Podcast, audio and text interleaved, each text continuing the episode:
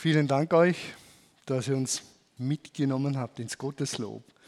Denn das ist ja das Zentrum, dass wir auf Gott blicken in so einem Gottesdienst und ihn anschauen.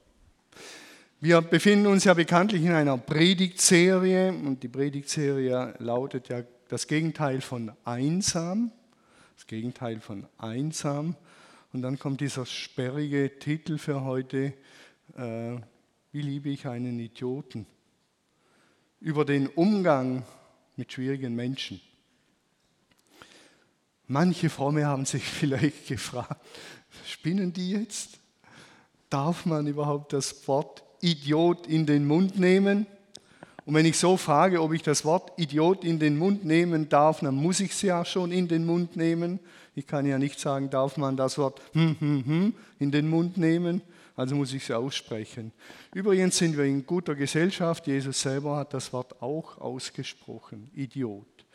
Und in der Bibel, wir werden sehen, kommen Dummköpfe und Idioten ganz häufig vor. Wir haben da irgendwas verloren, manchmal auch an markanter Sprache. So ist der Titel dieser Predigt für heute entstanden. Also zutiefst biblisch. Also macht euch keine Sorgen, dass wir irgendwie abgedriftet werden in irgendeine Richtung von Proleten oder sonst was, sondern wir finden diesen Begriff tatsächlich so in der Bibel. Das Erste, was ich machen werde, ist einen kleinen Text lesen aus dem Matthäus-Evangelium, Matthäus 5. Und Matthäus 5 ist Teil der bekannten Bergpredigt. Matthäus 5, 6, 7 ist sozusagen das Zentrum der Lehre von Jesus. Wer pointiert wissen will, was Jesus gelehrt hat, dann im Matthäus-Evangelium 5 bis 7. Und wenn Jesus am Ende vom Matthäus-Evangelium sagt, geht hin in alle Welt und macht zu Jüngern, nicht bekehrt die Menschen, sondern macht zu Jüngern, indem ihr sie tauft und lehrt, alles zu halten, was ich euch aufgetragen habe, dann meint er primär mal Matthäus 5, die Bergpredigt, die Quintessenz seiner ganzen Lehre. Dort tauchen wir ein und dann werden wir merken, dass es gar nicht so ohne ist mit diesem Wort und dass wir es vielleicht doch nicht so leichtfertig aussprechen dürfen. Ich lese aus Willkommen daheim, aus dieser Übersetzung. Willkommen daheim. Manche haben es vielleicht schon gemerkt, dass mir die äh, für die tägliche Bibellese am Herzen liegt und ich empfehle, sie mal durchzulesen. Ist was Erfrischendes. Hier steht sehr vorne drauf, eine Übertragung, die den Verstand überrascht und das Herz berührt. Und jetzt gibt es schon die erste gute Nachricht.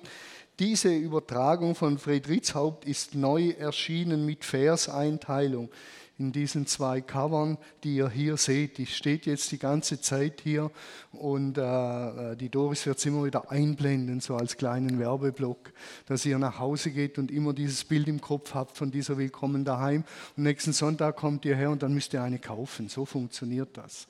Eine ganz super Übertragung. Ich finde es einfach genial. Also, in Matthäus 5, das war jetzt der Werbeblock, in Matthäus 5 äh, spricht Jesus am Anfang der Bergpredigt, ist schon im 21. Vers, die Seligpreisungen hat er hinter sich, ihr seid das Licht der Welt und all die Dinge hat er schon gesagt.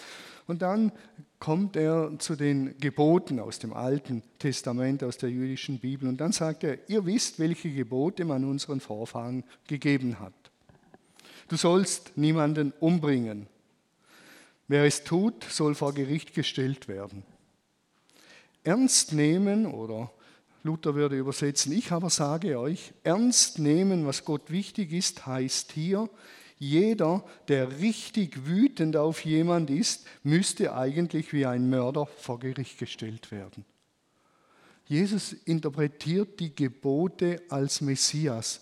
Es gibt Schriftauslegungen im Talmud vom Gesetz und jetzt sagt Jesus, jetzt lege ich die Schrift aus, so wie sie ursprünglich gedacht ist. Das ist die messianische Auslegung. Und deshalb übersetzt Friedrichshaupt ernst nehmen. Es geht nicht um ein striktes Einhalten von Regeln. Also ihr sollt nicht töten. Äh, und dann sagt Jesus, ernst nehmen, was Gott wichtig ist, was dieses Gebot beinhaltet, ist, jeder, der richtig wütend auf jemand ist, müsste eigentlich wie ein Mörder vor Gericht gestellt werden. Schon heftig. Wenn ich eine Wut habe, Zorn habe auf jemanden, so richtig aggressiv bin und den am liebsten an die Wand klatschen würde, dann sagt Jesus, das ist schon der Beginn des Ermordens. Und dann kommt's, worum es heute geht. Wer einen anderen Idiot nennt, sollte sofort ins Gefängnis gehen müssen. Wer einen anderen Idiot nennt, der gehört ins Gefängnis. Und wenn einer, ohne sich groß etwas dabei zu denken, jemanden anschreit und ihn als beschränkt und Dummkopf bezeichnet, steht er mit einem Fuß bereits in der Hölle. Luther übersetzt, der macht sich des höllischen Feuers schuldig. Und da spricht Jesus wohlgemerkt zu seinen Nachfolgern, die mit ihm leben. Er droht, wenn er mit der Hölle droht, überwiegend seinen Nachfolgern. Nicht die klassische Einteilung, die wir haben. Gläubig Himmel, ungläubig Hölle. Er sagt, wenn ihr, die ihr mit mir lebt, wenn ihr jemanden anschreit und ihn als beschränkt bezeichnet, dann steht ihr mit einem Fuß schon Richtung Abgrund, Richtung Hölle. Und dann sagt er, warum? Ganz einfach. Ganz einfach, weil Worte töten können. Die Weisheit in der Bibel sagt, Worte haben Macht über Leben und Tod. Wer sich hingebungsvoll mit ihnen beschäftigt, kann viel durch sie erreichen. Worte haben Macht. Wir kennen den Begriff Rufmord in unserer Gesellschaft. Man kann den Ruf eines Menschen ermorden und somit auch den Menschen. Man muss nur ein paar Dinge in die Welt setzen. Und der Ruf dieses Menschen ist der Worte. Worte haben so eine Macht. Und ich habe mir gedacht, wie aktuell ist denn das? Wie aktuell ist denn das, wenn Jesus das sagt? Dass Worte töten können? Und wenn einer, ohne sich groß etwas dabei zu denken, jemanden anschreien, ihn als beschränkt bezeichnet, steht er mit einem Fuß bereits in der Hölle. Jetzt müsste man nur einfach die ganzen sozialen Medien mal durchforsten. Und ich glaube, da würden viele, auch Christen, auch Christen mit ein, zwei, wenn sie hätten drei Füßen, schon ganz nahe am Abgrund stehen und bald abrutschen. Voll krass. Ich finde das krass, wenn wir das so auf uns wirken lassen, wie, Umgang, wie der Umgang mit Worten bei uns leichtfertig geschieht. Und in großen Listen, zum Beispiel vom Römerbrief, wo es um sexuelle Verehrungen geht und um Neid und Hass und all die Dinge, da werden dreimal, dreimal Sünden, die über Worte geschehen, genannt. Wir Christen bringen die kaum aufs Tablett. Aber wehe, sexuelle Verehrungen, das sind wir ganz groß, das schreien wir ganz laut. Aber dass Worte so viel Schaden anrichten können, finden wir schon in den zehn Geboten. Du sollst kein falsches Zeugnis sagen wir deinen Nächsten. Das sind Worte. Du sollst nicht lügen. Nochmals Worte. Und Jesus sagt hier, seid extrem achtsam und wachsam mit euren Worten, vor allen Dingen in herausfordernden Zeiten. In Zeiten wie jetzt, seid wachsam und denkt mal richtig nach, bevor ihr überhaupt redet. Ihr kennt ja den bekannten Satz, äh, äh, das Gehirn einschalten, bevor das Mundwerk in Gang kommt. Und ich glaube, wir haben das extrem, ich sage es mal so, vernachlässigt. Sind sehr fahrlässig, gehen wir mit Worten um. Das wäre allein ein Aspekt mal wert, länger nachzudenken. Wie gehe ich mit Worten um? Wie rede ich mit meinen Kindern, über meine Kinder? Wie rede ich mit meinen Eltern, über meine Eltern? Wie rede ich über meinen Nachbarn? Wie reden Daniel und ich, Domi, wir als Pastoren, über die Menschen der Gemeinde? ist der No-Go, wenn wir sagen, und da kommt wieder dieser Idiot am Sonntag und dann sagen wir, liebe Gemeinde, und Gott liebt euch und lauter so dummes Zeug. Das wird alles kraftlos. Ist alles kraftvoll, wenn wir es auch leben. Also Jesus legt hier in diesem Zusammenhang, das wäre das erste Mal, einen großen Wert und sagt, überlegt euch, wie ihr über andere redet. Jetzt steckt aber hinter dem, steckt ja etwas. Jetzt geht es ja nicht darum, dass wir ein paar Worte anders verwenden, sondern dass wir solche Worte gebrauchen, da steckt ja was dahinter. Und ich glaube, dahinter steckt unseren unfähigen Umgang mit Gefühlen. Das sind Emotionen, da sehe ich jemanden und dann kommt der Ärger hoch und dann sage ich, du bist ein Riesenidiot. Das sind nicht primär die Worte, sondern das Motiv, was treibt mich denn an? Und was mich antreibt, ist der unfähige Umgang mit Emotionen gut umzugehen. Wie kann ich etwas wahrnehmen und gut damit umzugehen? Es ist ein großes, ein wirklich großes Desaster in unserer Zeit, dass wir persönlich unfähig sind, mit Ärger umzugehen. gut mit Ärger umzugehen. Ärger darf sein, das ist nicht der Punkt. Aber wie gehen wir damit um, mit Ärger? Yuval Harari, ich zitiere ihn nochmal, der das Buch geschrieben hat, 21 Thesen für das 21. Jahrhundert. Einer seiner zentralen Thesen ist, dass er sagt, die Regulierung der Emotionen, der Umgang mit unseren Emotionen wird eine der größten Herausforderungen sein im 21. Jahrhundert. Und wenn wir das nicht hinkriegen und lernen, dann werden wir scheitern als Einzelne und als Gesellschaft.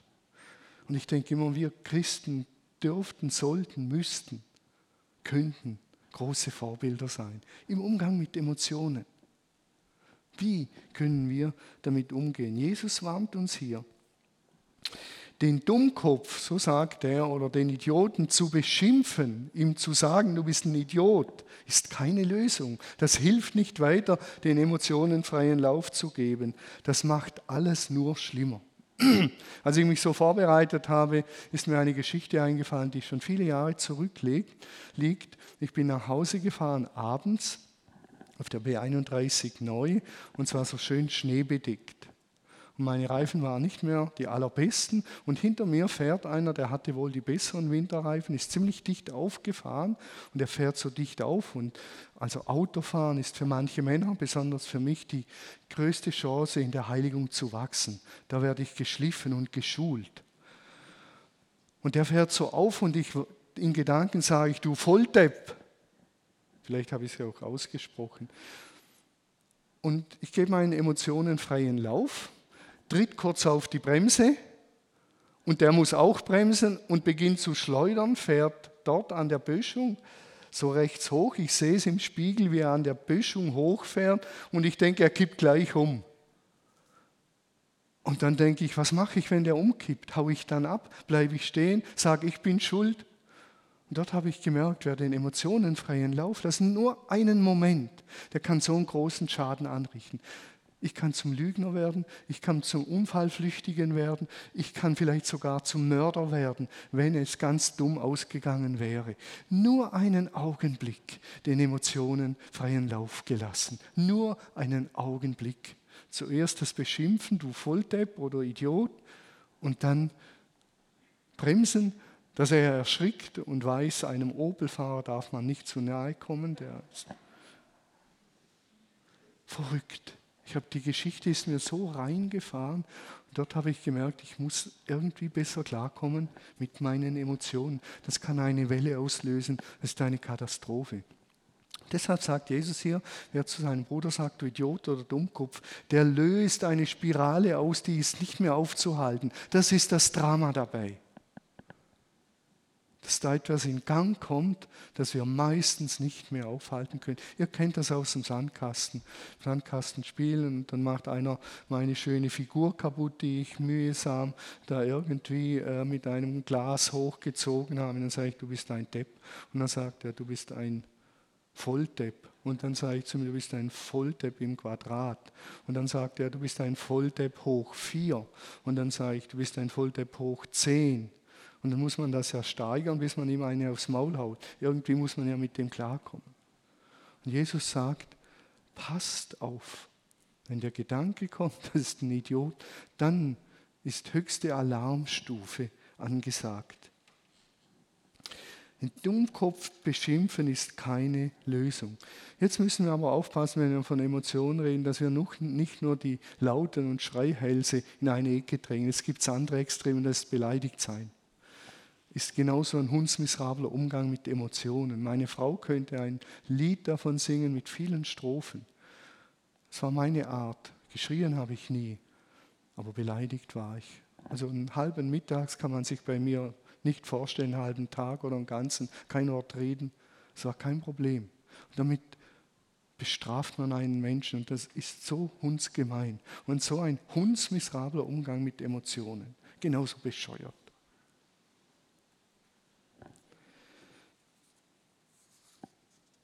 Der Dummkopf, so sagen die Sprüche, gibt seinem Ärger freien Lauf. Der Dummkopf. Und jetzt ist die Poete darin, darf ich die Folie sehen, Marc, der Dummkopf gibt seinem Ärger freien Lauf. Jesus sagt mit anderen Worten, wenn du deinem Ärger freien Lauf gibst und zu einem anderen ihn anschreist und sagst, du Dummkopf, du Vollidiot, dann stellst du unter Beweis, dass du genau gleich bist. Und da sind wir in der Bergpredigt. Was siehst du den Splitter im Auge deines Bruders, wirst deines Balkens nicht gewähr? Ich schreie einen an, sag du Vollidiot. Und weil ich das tue, disqualifiziere ich mich schon selber. Verrückt. Und das ist heftig. Wir haben einen Bekannten, der kommt mit seinem Schwiegervater nicht so ganz klar so gut klar. Und ich weiß noch, wir haben darüber geredet und dann sagt er zu mir, am Samstag kommt mein Schwiegervater und der regt mich so auf, der regt mich nur auf. Und ich lasse mir von dem den Samstag nicht versauen. Ich werde nicht machen, was der will. Ich werde am Samstag weggehen. Und wenn ich im Wald bin, im Regen, ich lasse mir von dem den Samstag nicht versauen. Ich mache, was ich will. Und dann sage ich zu ihm, ja, aber wenn du in den Wald gehst, weil der kommst, dann lässt du dich aber sehr wohl von ihm bestimmen was du am Samstag machst, nämlich dass du nicht daheim bist. Und dann sagt er, oh, so habe ich es auch noch nie gesehen. Wir merken, und Jesus führt uns da immer mit wieder aufs Glatteis, und er sagt, wenn ihr einen als Dummkopf beschimpft und anschreit, dann disqualifiziert ihr euch und ihr werdet selber zum Dummkopf. Denn nur der Dummkopf lässt seinen Gefühlen freien Lauf. Wenn ihr die Sprüche lest, findet ihr ganz viel dieses Wort Dummkopf, je nach Übersetzung. Gute Nachricht verwendet Dummkopf, äh, Luther verwendet Toren, aber ist ungefähr dasselbe. Also den Dummkopf anschreien ist keine Lösung im Umgang mit ihm. Wenn die Frage ist, wie gehe ich mit einem Idioten um? Den Idioten beschimpfen ist keine Lösung. Und jetzt kommt ein wichtiger Aspekt, Regeln und Verordnungen, dass man das nicht soll, werden Mord und Totschlag und Beschimpfungen und emotionale Ausbrüche nicht verhindern. Denn das Alte Testament hat Regeln und Verordnungen. Man soll nicht töten, man darf das nicht, man soll das nicht, man soll kein falsches Zeugnis über jemanden ablegen. Und man merkt, das reicht nicht aus. Regeln und Verordnungen, die reichen nicht aus. Wenn die Frage ist, wie gehe ich mit einem Idioten um, dann reicht es nicht aus, Regeln und Verordnungen zu bringen. Deshalb, wenn ich heute darüber spreche, werde ich nicht ein paar Regeln und Verordnungen bringen, sondern da muss etwas viel Tieferes her. Es kann nur einschränken. Regeln und Verordnungen kann nur einschränken. Darf ich die Grafik sehen, Marc? Und ihr seht auf dieser Grafik, wenn Jesus König wird in meinem Leben, dann beginnt der Weg eines erneuerten Herzens. Und nicht neue Paragraphen und nicht neue Regeln und nicht neuer Zwang. Das hilft nicht.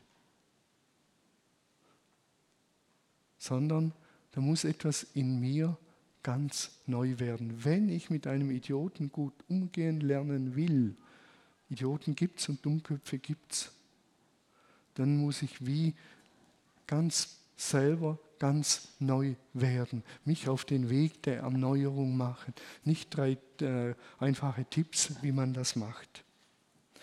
Wie kann man das nun leben?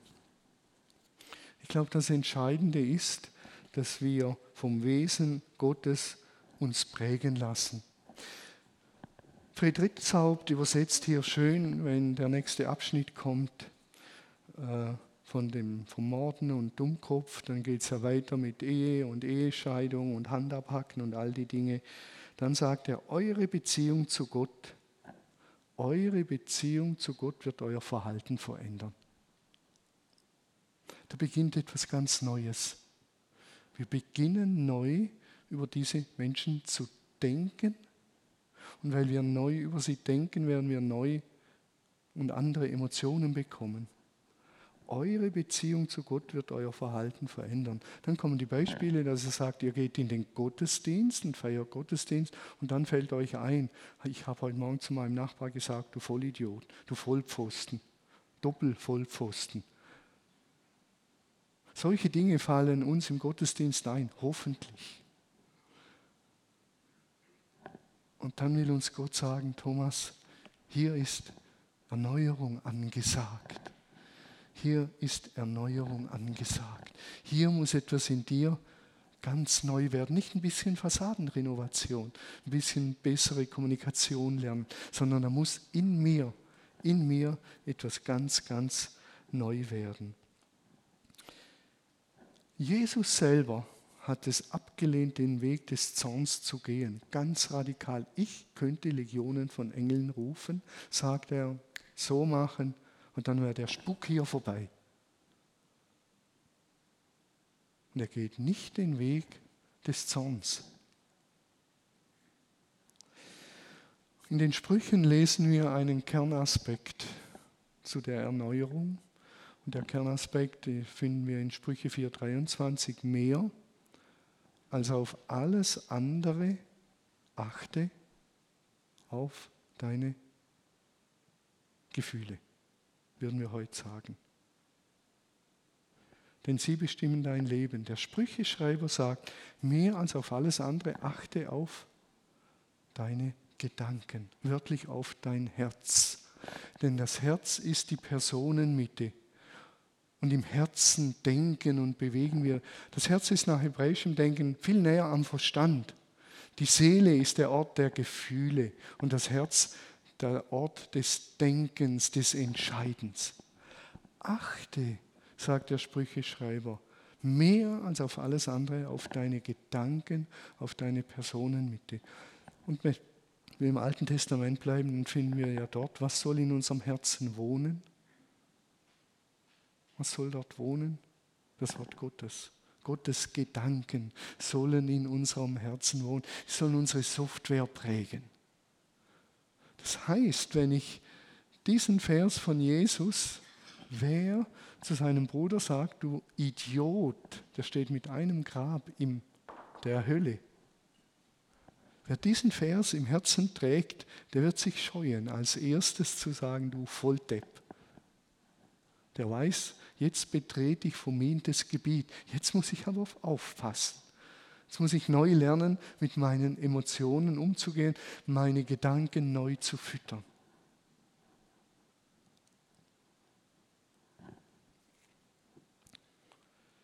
Wir fragen ja heute nicht mehr, es war zu meiner Zeit, als ich noch jünger war, hat man gefragt, bei einem Brainstorming, was ja auch Brainstormings hatte mit Gedanken zu tun, in einer Runde, Domi, wie denkst du darüber?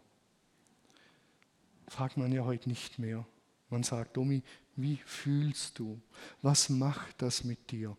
Das heißt, du bist schon ein Stück weit Opfer dessen, was um dich herum geschieht. Und das sind ganz heikle Fragen. Was macht das mit dir jetzt?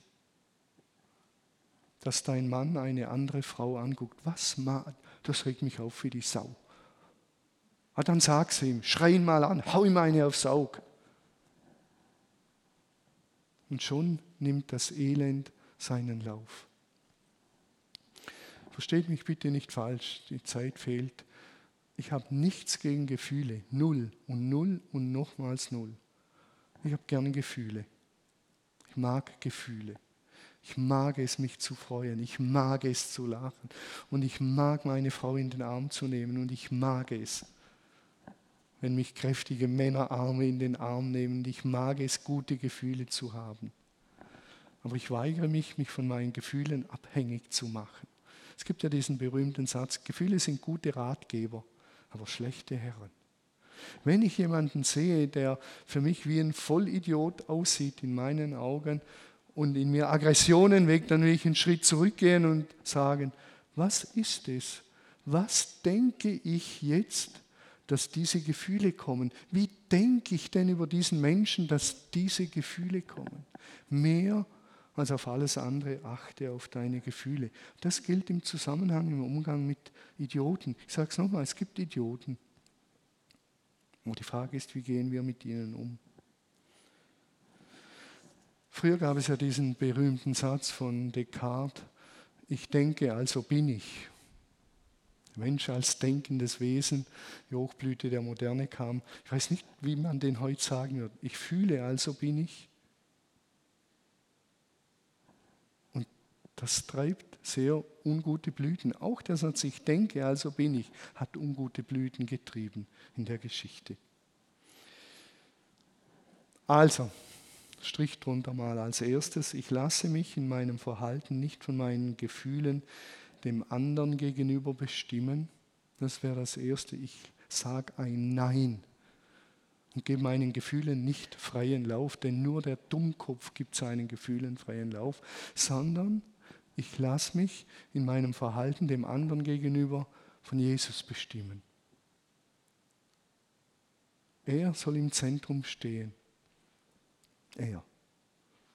Und was er mir sagt im Umgang mit anderen, das soll im Zentrum stehen. Also muss ich diesen Mensch gewordenen Gott kennenlernen. Und da sind wir wieder ganz einfach bei diesem Buch.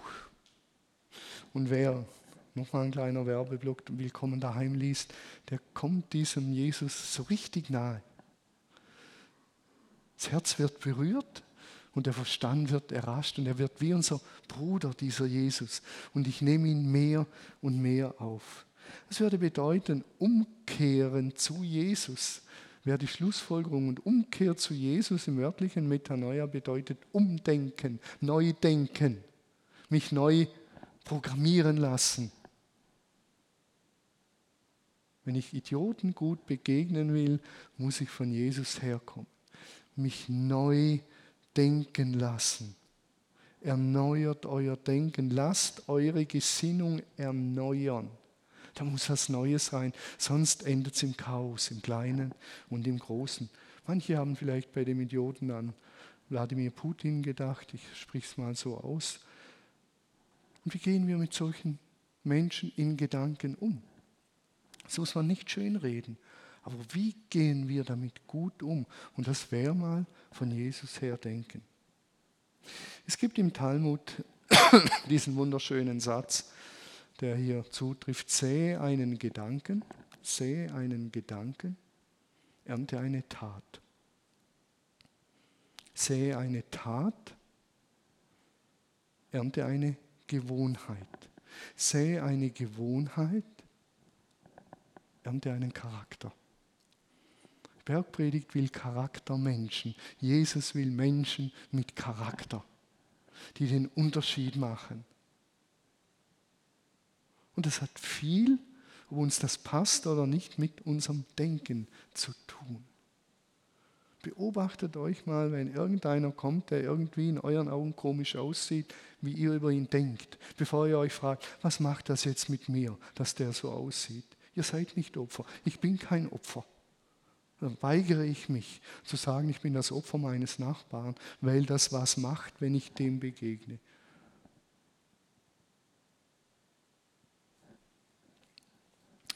Zum Zweiten noch ein paar Gedanken zum Dummkopf.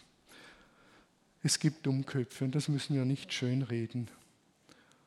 Und der zweite Aspekt wäre, der erste ist, ganz klar neu denken lernen, umdenken lernen, von Jesus denken lernen, nicht Opfer der Gefühle werden. Und das Zweite kann bedeuten, dass wir mit Dummköpfen zu tun haben, dass wir sie meiden. Das ist mit einer Art Umgang mit einem Dummkopf umzugehen. Dass wir ihm aus dem Weg gehen, dass wir nicht schuldig werden.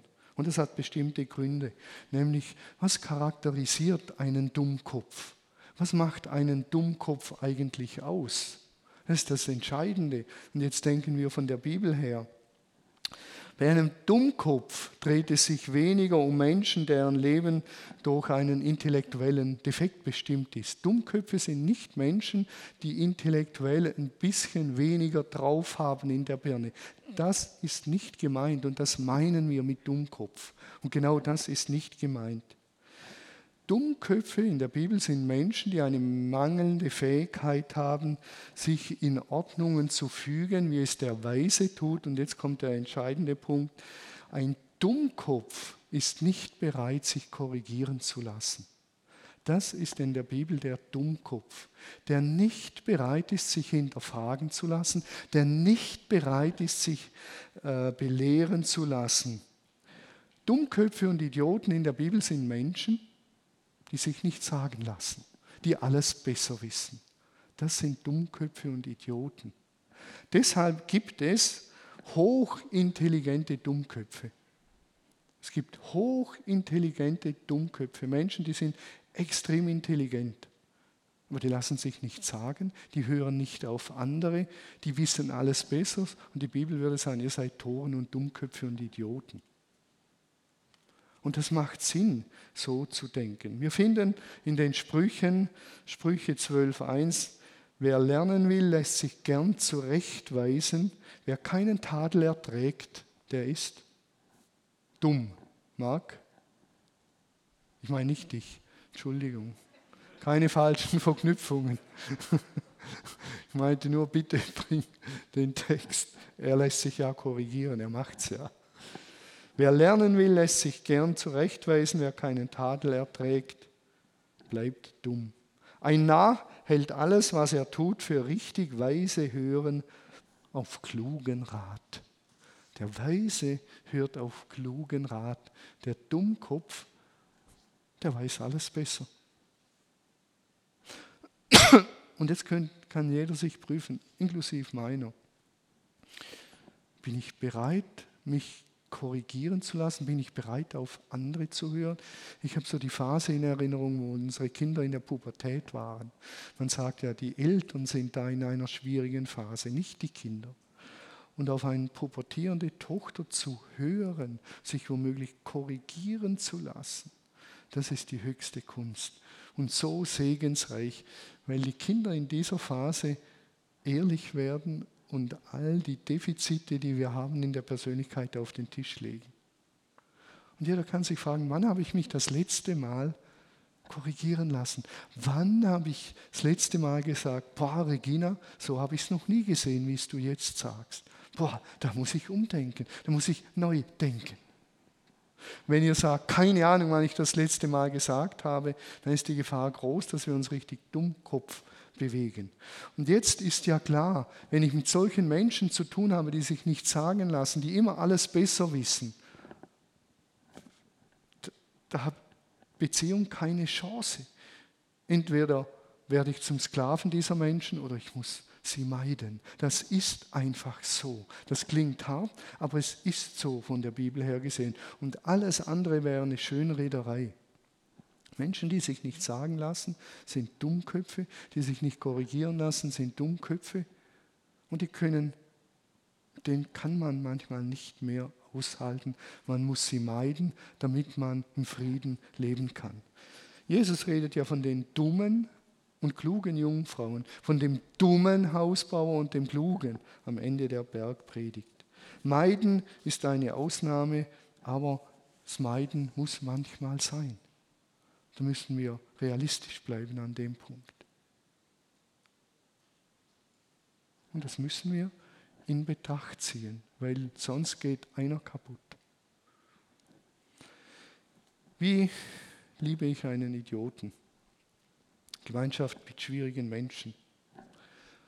Ich habe versucht, einen Weg zu gehen. Der erste Schritt ist, das eigene Innenleben selber ehrlich wahrzunehmen. Was löst eine Begegnung aus und wieso denke ich so, wie ich denke über diesen Menschen? Und jetzt beginnt der Weg, mich selber besser steuern zu lernen, indem ich Jesus ähnlicher werde, indem ich Bergpredigt mal lese, wo es darum geht, die Feinde zu lieben, wo es darum geht, dass Gott regnen lässt über Gerechte und Ungerechte und all die Dinge, das wird mich verändern und meinen Umgang mit diesen Menschen. Das Zweite ist, dass wir uns erneuern lassen, wirklich erneuern lassen und sagen, Jesus, zieh du ein bei mir und erneuere mich dort, wo es dringend nötig ist. Der Dummkopf hält mir den Spiegel vor. Ich habe es gesagt. Wenn ich gleich reagiere wie er, bin ich selber der Dummkopf. Der hilft mir, in meiner Persönlichkeit zu wachsen. So viel wie kein anderer. Erneuern lassen, geprägt von Jesus, Menschen mit Charakter werden. Und das hat damit zu tun, dass ich mich diesem Jesus ganz klar zuwende und sage, Jesus, ich will mit dir leben. Ich will ein Mensch mit Charakter werden. Das will ich. Fliegt das erste schon um? Das will ich. Ganz nahe bei dir leben. Jesus selber wird an einem Punkt extrem scharf. Ich lese euch ein paar Zeilen vor. Er sagt, wehe euch Gesetzeslehrern und Pharisäern, ihr Scheinheiligen. Weh euch, ihr wollt andere führen und seid selbst blind, töricht, dumm und blind seid ihr. Ihr Nattern, ihr Schlangenbrut, wie wollt ihr der Höllenstrafe entgehen? Also das sind scharfe Worte. Vorher sagt er, das darf man nicht sagen und nachher sagt er es. Genau zu denen. Ihr Schlangenbrut, ihr Otterngezücht, ihr seid dumm und doof und blöder geht nicht. Und warum? weil ihr blind seid. Ihr seht nicht, ihr seid nicht korrekturfähig, ihr seid nicht offen für Neues. Das ist das große Problem von euch und deshalb seid ihr Dummköpfe. Boah. Und das in der Kirche und Kirchengeschichte, wenn man über Neuerungen nachdenkt. Hallo, das ist voll krass. Das dritte wäre nüchtern Grenzen akzeptieren und den Umgang meiden. Wirklich ehrlich werden. Ich halte mich, das muss ich leider sagen, es ist so von drei, vier Menschen fern. Weil ich merke, die haben ihre stereotypen Ansichten, da gibt es kein Umdenken, nicht mal die Chance. Und da muss ich ehrlich bleiben und sagen, jedes Mal streiten will ich nicht. Entweder klammern wir ein paar Themen aus oder wir haben keine Gemeinschaft mehr miteinander. Wir müssen ehrlich bleiben. Und für die Dummköpfe würde ich sagen, äh, Gottes Furcht ist der Anfang aller Weisheit. Neu einmal darüber nachdenken und sagen, alles Stückwerk, alle Erkenntnis ist Stückwerk, alle, alle Erkenntnis. Und ich muss mich auf den Weg machen, ein Lernender zu werden, denn ich habe Gott bei weitem nie erfasst. Ich will ein Lernender werden, damit ich von dieser Dummkopfschiene, der Unbelehrbare, herauskomme. Ich lese am Schluss eine kleine Geschichte, äh, die kommt aus dem Talmud und ein Rabbi beschreibt die Erschaffung des Menschen. An der Stelle der Schrift, die von der Erschaffung des Menschen berichtet, heißt es, und der Herr sprach, lasst uns Menschen machen. Lasst uns Menschen machen. Mit wem sprach Gott, als er sagte, lass uns Menschen machen?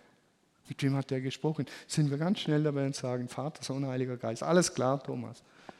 Sicher ein Teil, sicher berechtigt. Aber der Talmud die jüdische Auslegung sagt nur etwas unglaublich Schönes. Er sprach, so erklärt die Rabbi Israel, der Baal Shem To, er sprach schon mit dem Menschen, mit dem Menschen selbst. Komm, sagte er zum Menschen, du und ich gemeinsam, wir wollen uns den Menschen erschaffen. Denn wenn du mir nicht helfen willst, dann kann ich, dann kann auch ich dich niemals zu einem richtigen Menschen machen. Gott sagt zu uns, du und ich, wir wollen Menschen machen. Denn wenn du mir nicht helfen willst, dann kann ich aus dir keinen Menschen machen. keinen wirklichen Menschen. Und das ist eine große Einladung, umzukehren zu Gott. Der tiefe Respekt vor Gott ist der Anfang aller Weisheit. Gott, ich will gemeinsam mit dir zum wahren Menschen mich aufmachen. Das will ich und kein Dummkopf und unbelehrbarer bleiben. Und ich will mich aufmachen zum wahren Menschen, indem ich mit dir, Jesus, lebe und lerne, mit Dummköpfen und Idioten neu und anders umzugehen. Und ich will mich auf den Weg machen mit dir, Jesus, um neu zu lernen, mit meinen Emotionen so umzugehen, dass sie zum Gewinn werden für mein Leben und mich und nicht zum Schaden für andere. Das will ich. Amen.